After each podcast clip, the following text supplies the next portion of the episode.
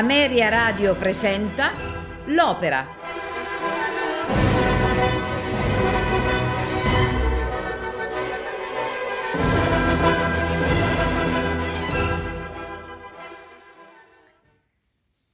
Thais è una comédie lyrique in tre atti di Jules Massenet, scritta sul libretto di Louis Gallet e tratta dal romanzo omonimo di Anatole France. La prima rappresentazione dell'opera avvenne all'Opéra di Parigi e risale al 16 marzo del 1894 con Sybil Sanderson. Già da tempo Louis Gallet si dedicava alla trasformazione in libretto del romanzo Thais di Anatole France, appunto.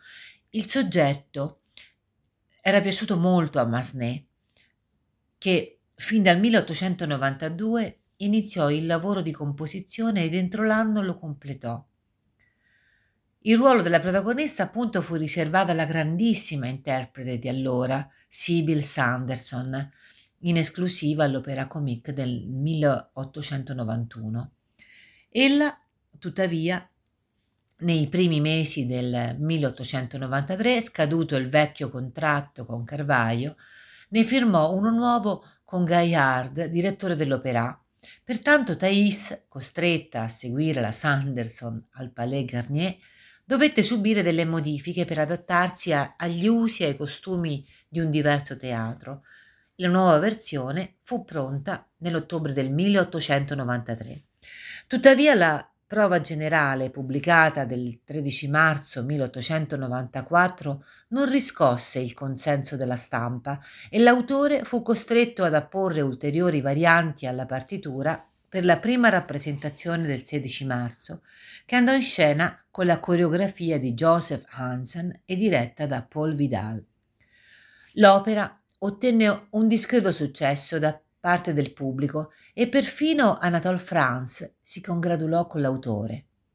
Caro maestro, gli scrisse, lei ha innalzato al più alto livello consentito a un'eroina del melodramma la mia povera Thais. È la mia gloria più dolce. Sono in una vera estasi. Sono felice e fiero di averle fornito il soggetto su cui lei ha sviluppato le frasi più ispirate le stringo le mani con gioia. Anatole France. Tuttavia non mancarono le solite critiche da parte dei giornali, tanto che Massenet, per le successive repliche, fu costretto a correggere alcune parti o addirittura a sostituirle con balletti di repertorio. Il 13 aprile del 1898 Thais fu di nuovo messa in scena al Palais Garnier in una nuova versione, la seconda, ottenendo il favore del pubblico e della critica. Altre rappresentazioni memorabili vi furono nel 1903 al Teatro Lirico di Milano, con l'eccellente interpretazione di Lina Cavalieri, bravissima cantante e donna di grande fascino, e nel 1908 al Manhattan Opera House di New York, con Mary Garden come Thais. Il primo atto si apre nel primo quadro nel deserto della Tebaide, presso le rive del Nilo. Attorniato dai discepoli dell'ascetica comunità cristiana dei Cenobiti, il vecchio Palemon accoglie il giovane ed eletto fratello Atanael di ritorno da Alessandria.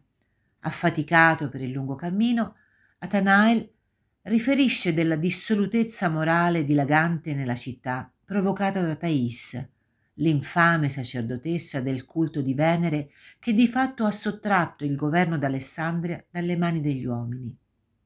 L'intensa emozione che traspare dal racconto di Atanael lascia intendere che nemmeno il suo distaccato e austero temperamento ha saputo proteggerlo dall'irresistibile fascino della donna.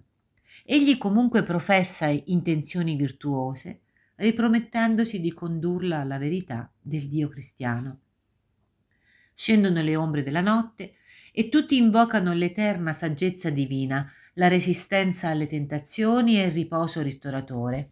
Una volta addormentatosi, Atanael è tuttavia visitato da un sogno. Davanti al teatro di Alessandria una folla immensa acclama Thais, che, seminuda, mima le avventure amorose di Afrodite.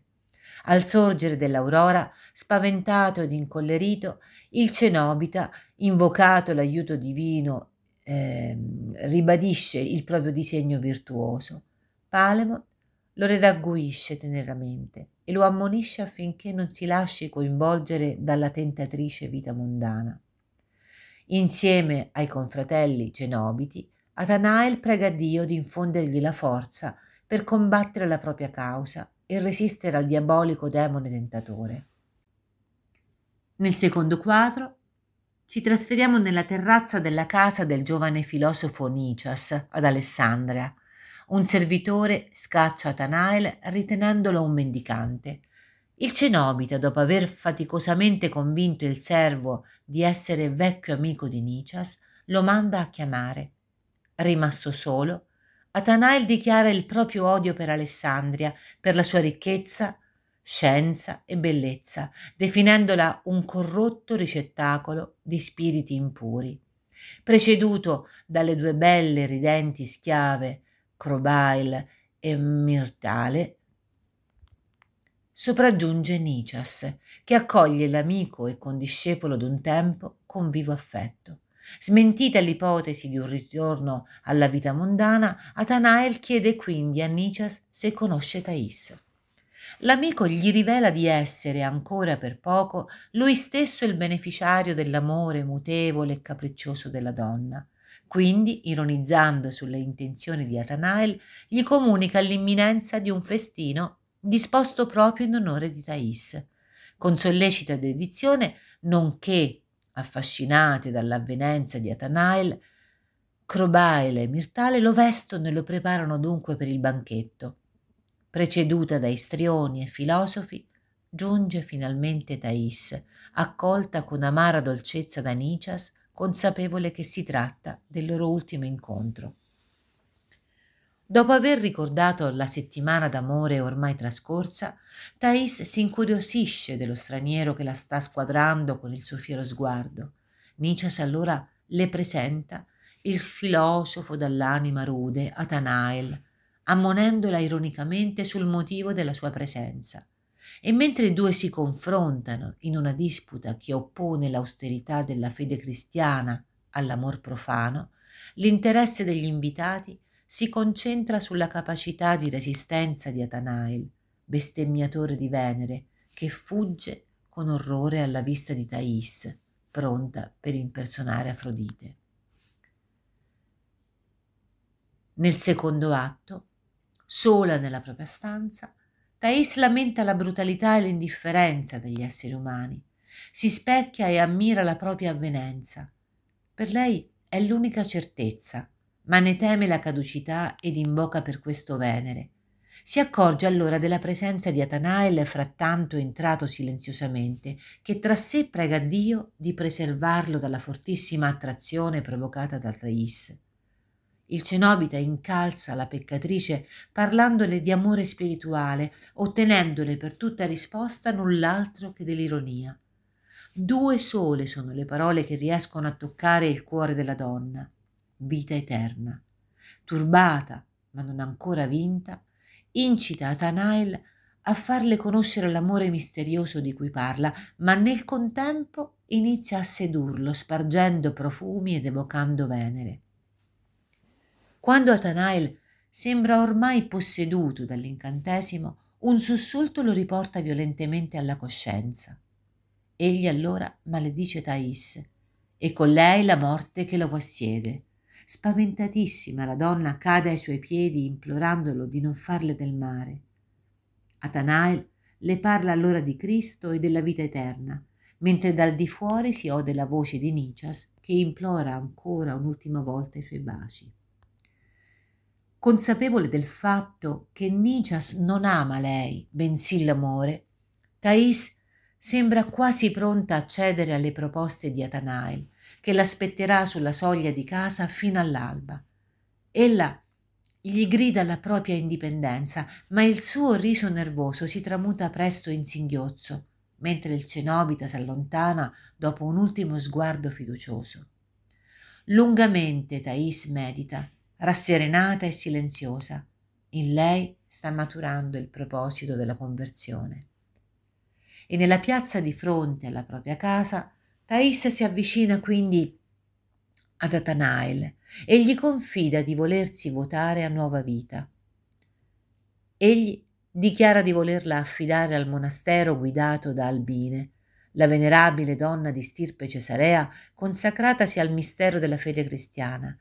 In quella sede egli annuncia a Thais sarà visitata da Cristo nell'oscurità di una cella. Allontanatisi i due sopraggiunge Nicias che invita gli amici al gioco e al divertimento. Nel pieno della festa irrompe Atanael che presenta alla folla sbigottita la nuova Thais votata ormai non più al paganesimo ma all'ascesi mistica e penitenziale. Seguono dei tumulti, durante i quali inizia a divampare un incendio. Atanael e Thais vengono salvati in estremisi dal linciaggio, proprio grazie all'intervento di Nicias, che distrae la folla, gettando dell'oro su cui questa si getta avidamente. Un ultimo addio al filosofo Sibarita e i due fuggono. Nel terzo atto, in un'oasi del deserto, Taise implora un po' di riposo. Con severo rigore, Atanael la sollecita invece ulteriormente al martirio corporale e all'espiazione. Quando ella sviene dalla stanchezza, Atanael l'adagia all'ombra e la osserva. Il suo atteggiamento finalmente si addolcisce. Vedendone i piedi insanguinati, si pente di averle inflitto un martirio tanto duro. Piange. Per ridarle forza le procura della frutta e insieme i due si nutrono, bevono e si lodano l'un l'altro nel nome di Dio. Da lontano si sente la salmodia del Paternoster, è il canto delle monache, le quali, guidate dalla venerabile Albina, si stanno muovendo proprio alla volta dell'oasi. Durante il breve incontro, Atanael presenta Thais ad Albin, che la accoglie maternalmente. Con parole di trasporto per la sua bellezza, Atanael prende congedo da Thais, ma una volta rimasto solo, ben poco gli ci vuole per realizzare quanto lo confonda e rattristi l'idea che quello sia stato l'ultimo loro incontro su questa terra. Nel secondo quadro, la scena si trasferisce fra le capanne della comunità cenobita nel deserto della Tebaide, al tramonto. Il vecchio Palemon esorta i discepoli a mettere il raccolto al riparo, perché il cielo minaccia tempesta. È allora che appare il tanto atteso Atanael. Il suo sguardo assente disorienta i cenobiti che per rispetto decidono di lasciarlo solo. Il giovane allora si rivolge umilmente a Palemon, confessandogli di aver perduto la pace e di essere posseduto da un demone che spinge costantemente il suo pensiero e il suo desiderio verso Thais. Disperato, Atanael crolla ai piedi di Palemon, che con sobria semplicità gli ricorda di averlo ammonito di non mescolarsi alle genti della città. Quindi lo congeda, augurandogli l'aiuto di Dio. Atanael si inginocchia e prega, quindi si addormenta. In sogno gli appare la sensuale figura di Thais, provocante e seducente come non mai. Poi l'immagine nel sogno muta, egli sogna le monache del monastero inginocchiate intorno a Thais che giace immobile sotto un fico. Le monache annunciano la fine del suo santo martirio. Santa Thais di Alessandria sta per abbandonare la terra. Ansimante e disperato, Atanael si lancia nel buio della notte, illuminata dai lampi e percorsa dal cupo brontolio dei tuoni. Nel terzo quadro, nel giardino del monastero di Albin, all'ombra di un grande fico, Thais è distesa, immobile, come morta, attorniata dalle compagne che implorano la pietà divina. Albin ricorda che Thais abbia passato tre mesi vegliando, pregando e piangendo, il suo corpo è ormai distrutto dalla penitenza, ma la sua anima è ormai salva.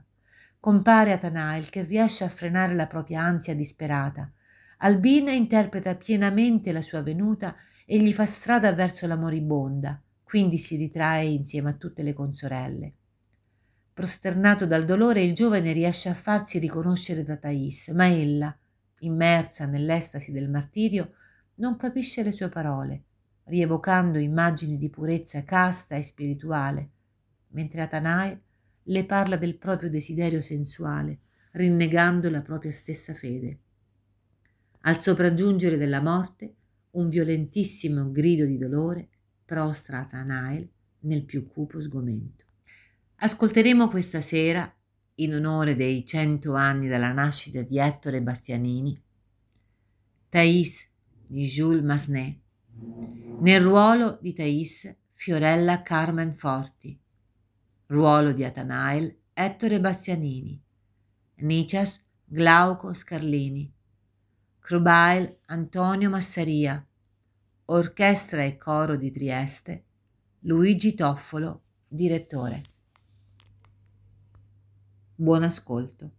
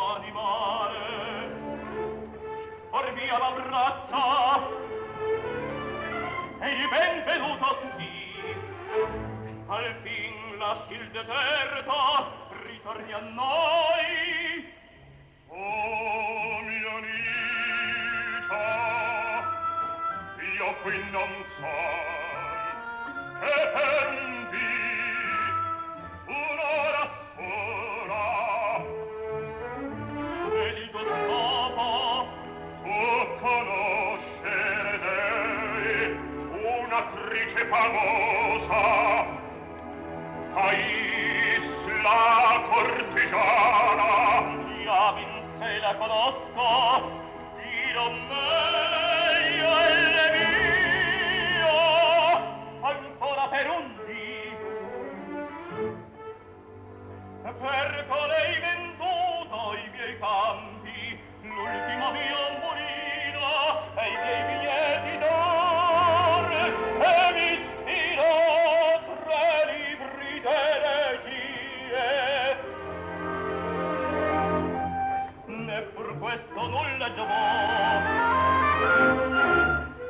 pur la indole natti il tempo perdere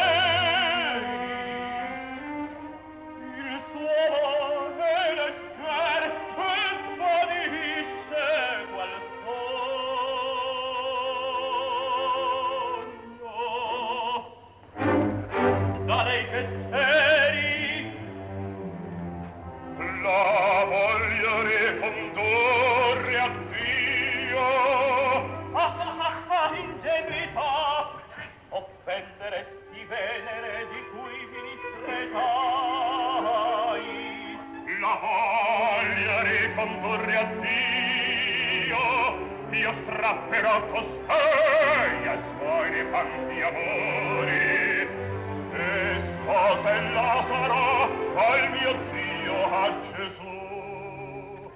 Per entrare in un monastero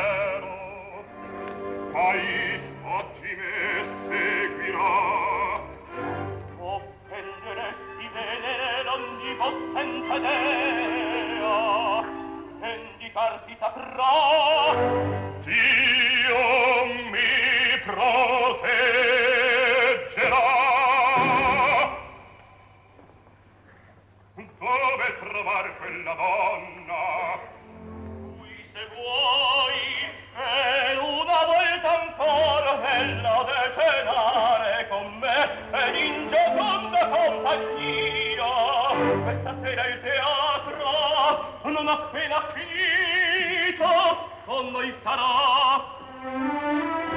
Prestarmi dei amico un'asiatica veste affinché degnamente io possa comparire al gran festin che a Thais tu darai. O la trovina mirtale, mi pare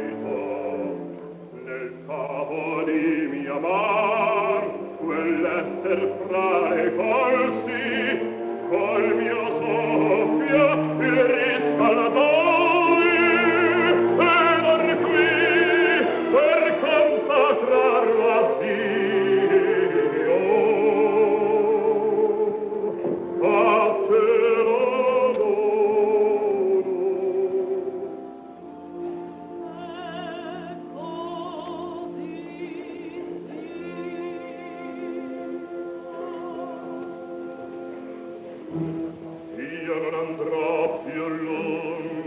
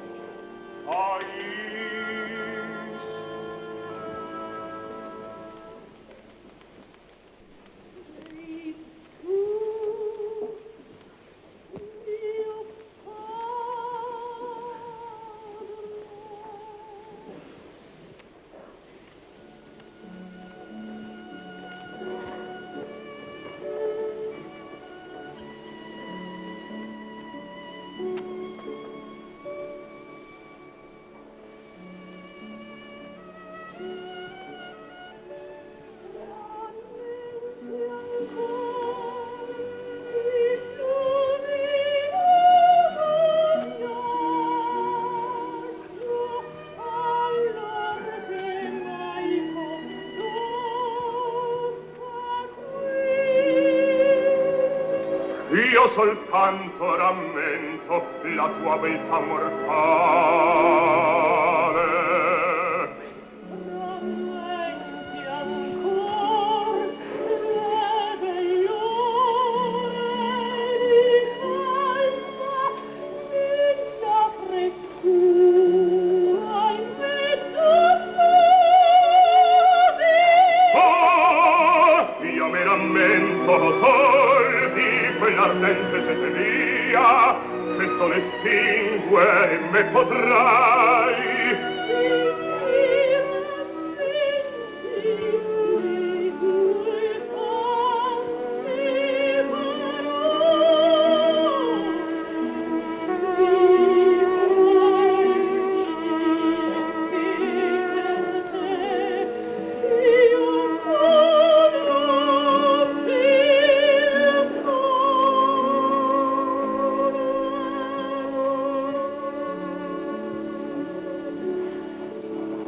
Io parlavo